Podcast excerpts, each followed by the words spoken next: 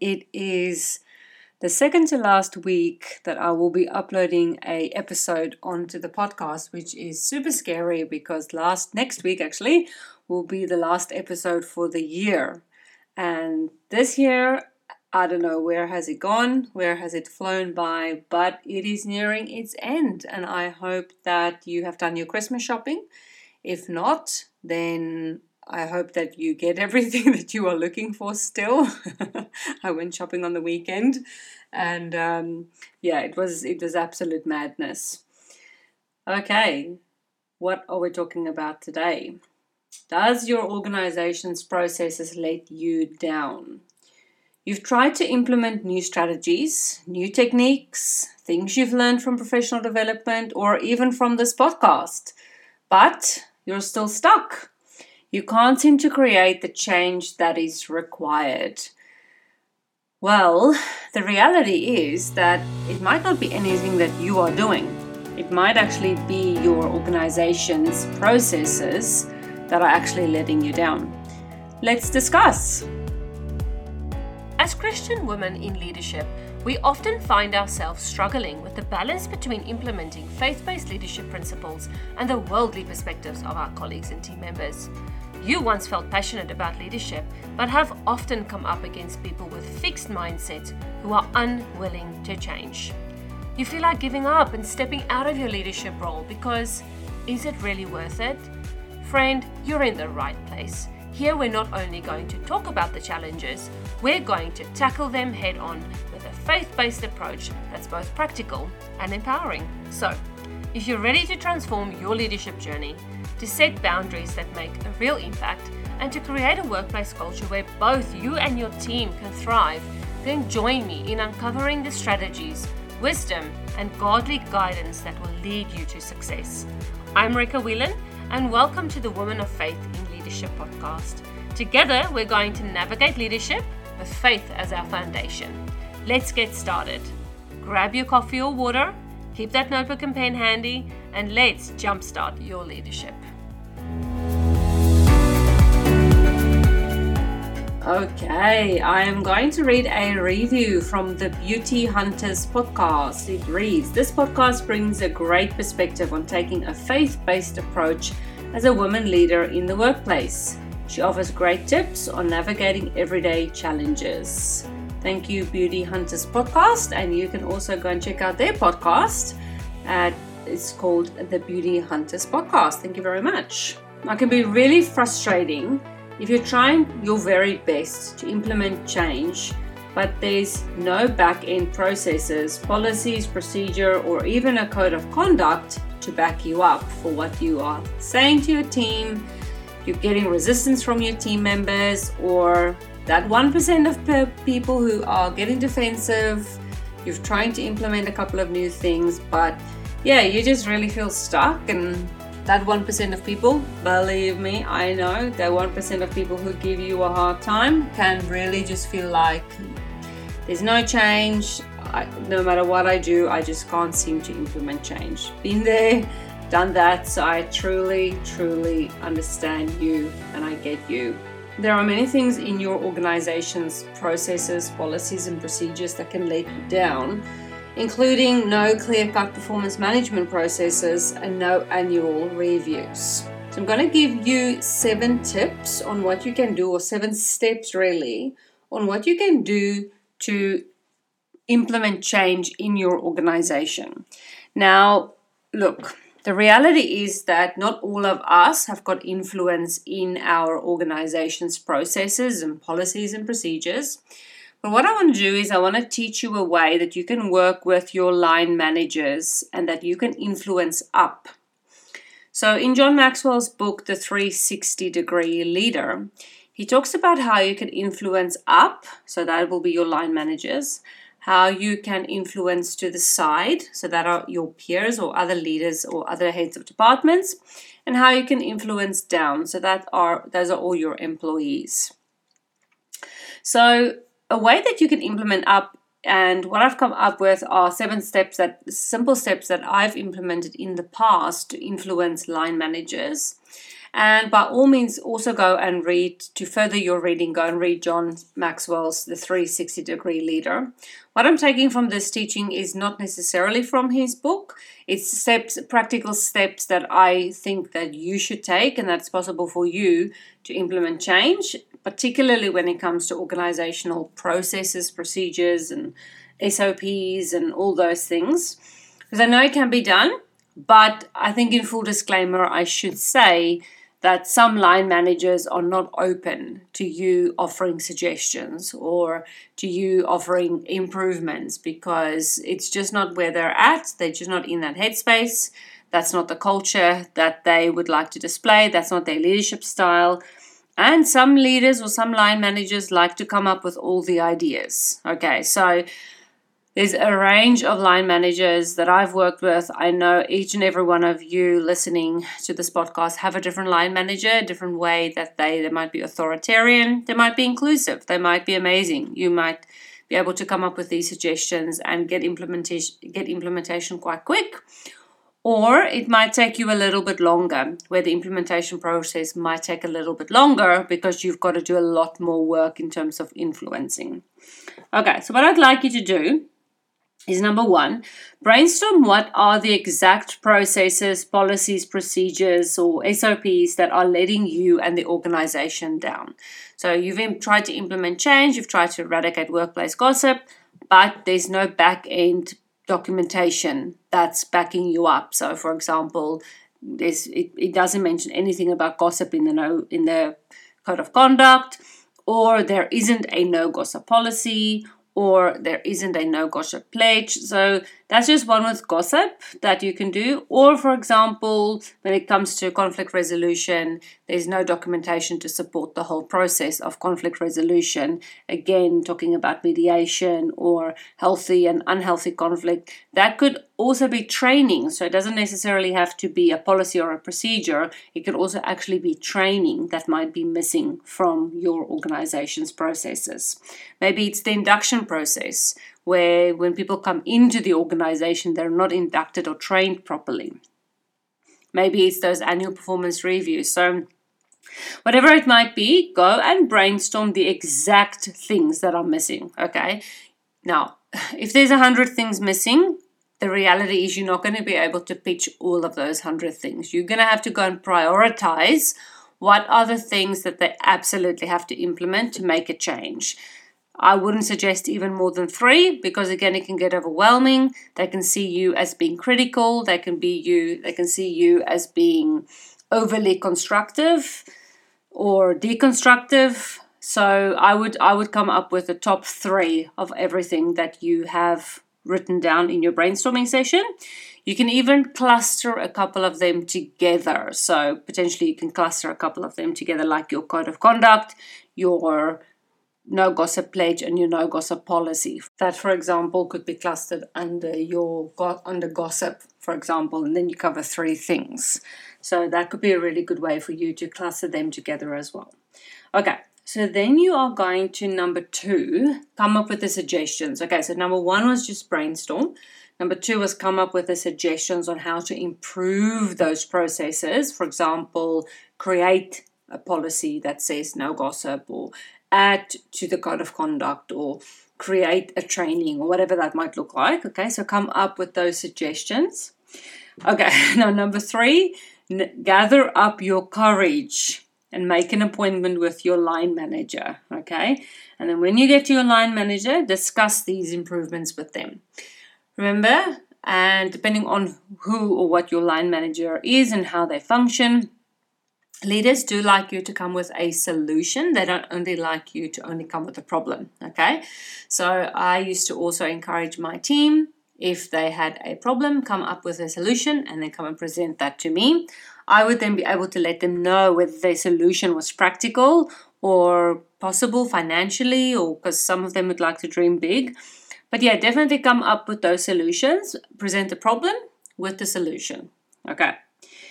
Then, 4, follow the chain of command and let the information work its way up to the CEO or to the board of directors or wherever that has to go, okay? But if that's your line manager that has to take that information up, what I would do is I would follow up with your line manager. So, give them a week and then follow up with them again in the next meeting, or make a meeting with them again and say, I would just like to know how did it go with this person. And then if they said that they haven't spoken to that person yet, or they kind of look like, I spoke to them but they were not interested, what I would do in that instance is I would then seek permission, depending again on how your organization works, or if you don't have to seek permission, go to that line manager, that two up of yours directly. Now, you don't want to step on your toes of your direct line manager or your one up. That's why I was talking about asking permission. But what you could do is you could say, I'd be very happy to speak to Susie about this project. I feel very passionate about it, and I really think that implementing these steps would solve a huge problem, such as workplace gossip, which ultimately, will improve the company's bottom line. So I really, really think that this is something that would be implementable. I can lead the project, feel very passionate about it. Why don't you leave it with me, and then I can go and speak to this person about that. So just be confident in your skills, because if you really want to implement change, again, it's all about influence, right? It's about influencing that person. And sometimes when it comes to influencing a person, you sometimes have to boost that person's self-confidence a little and stroke their ego. And it's not fake. It's not that you're doing it because you're fake, but it's because sometimes when it comes to influencing people, people like to hear what they're doing right.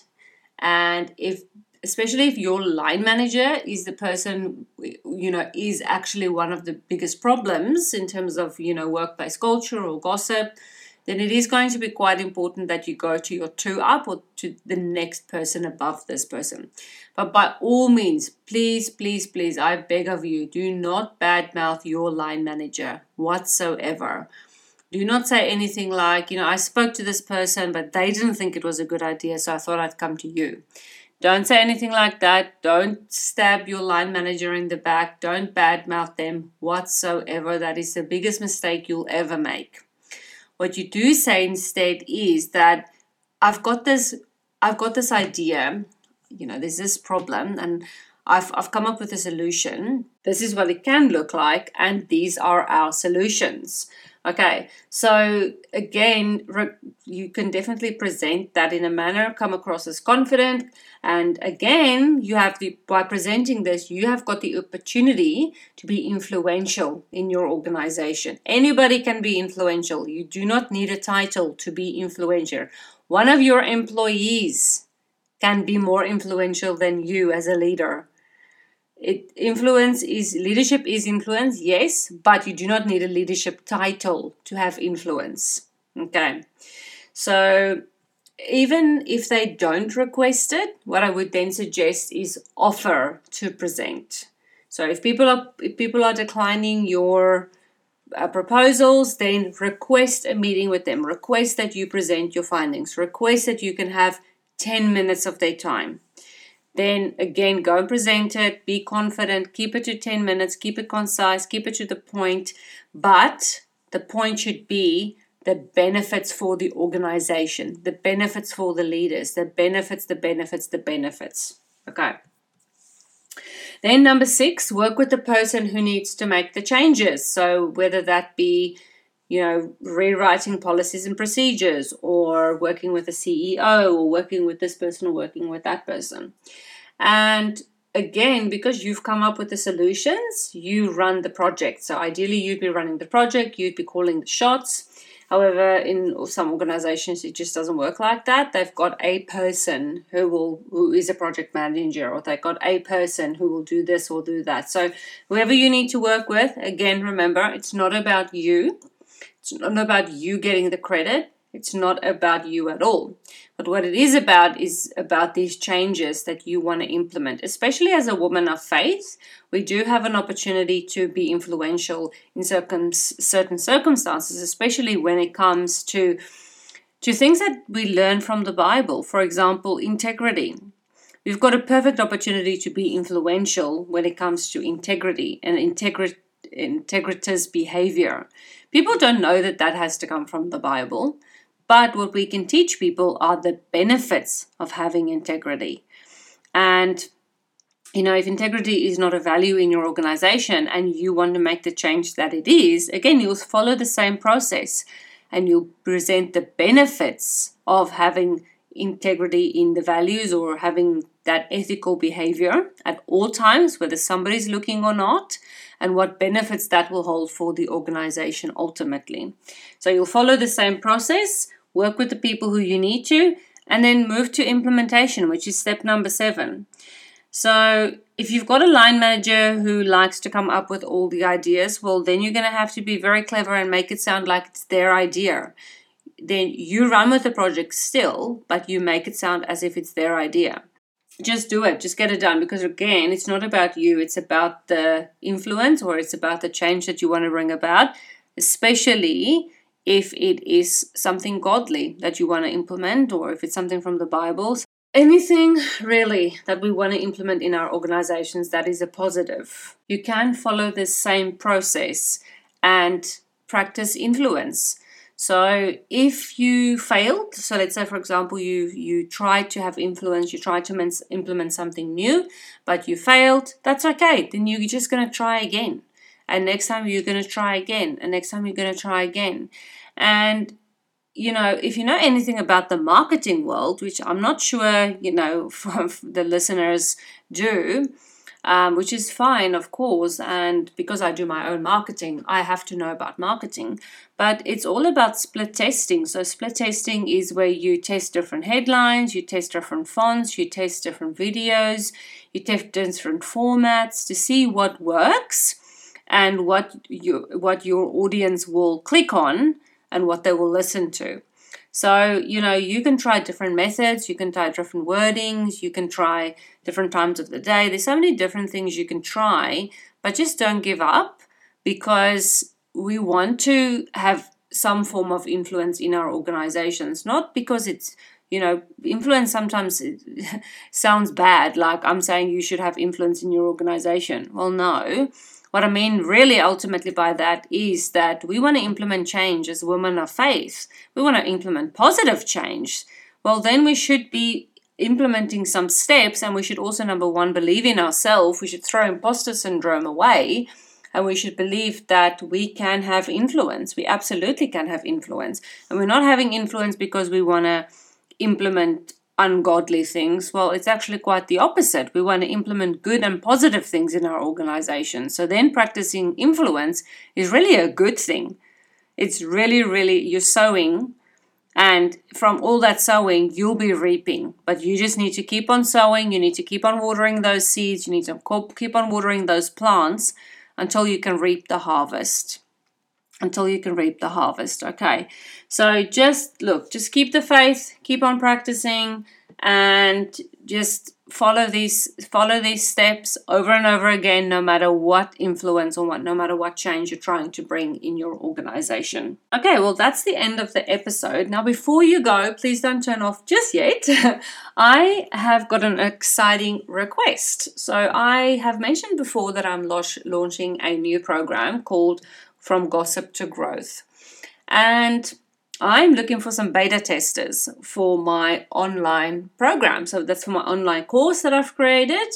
And you will get a very, very juicy discount for becoming a beta tester. So I'm not going to give it away for free, because what I have found that if people do something for free, they're not willing to give the time. They don't implement the time because they've not paid for it, which means that they're not invested in it. So I will give a very, very, very juicy and generous discount though. And you'll be able to try my brand new From Gossip to Growth program, where I'm going to teach you the step-by-step process of getting rid of workplace gossip. So I'm very excited about that. I have recorded all the modules, and I'm in the process of editing them, uploading them onto my online platform. So therefore, I am requesting beta testers. So literally as soon as this thing goes live, which I'm hoping I'll be able to manage for the 1st of January 2024, then I would like people to test it out. So if you're interested in becoming a beta tester and you want to get a huge discount on what it will cost, then please email me at support@rikawhelan.com with the word beta tester in the subject line, and I'll send you more information. So even if you just want to suss out the discount, just email me support@rikawhelan.com with the word beta tester in the subject line, and I'll send you all the information that you might need. Now, if you don't want to become a beta tester, you just want to wait for it to officially launch and for all the kinks to be done and dusted with, then just go to womenoffaithinleadership.com and you'll be able to find a link where you can join the wait list for when it does go live.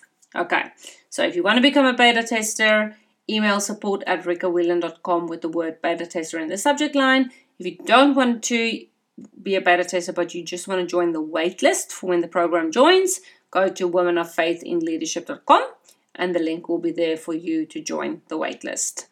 Okay, well, until next week, in exactly 1 week, it is Christmas. So enjoy the lead up to Christmas. Enjoy this time with your family. If you're still working, good luck. And I hope you can finish off everything so that you can switch off when you do go on leave, even if it's just for a couple of days between Christmas and New Year.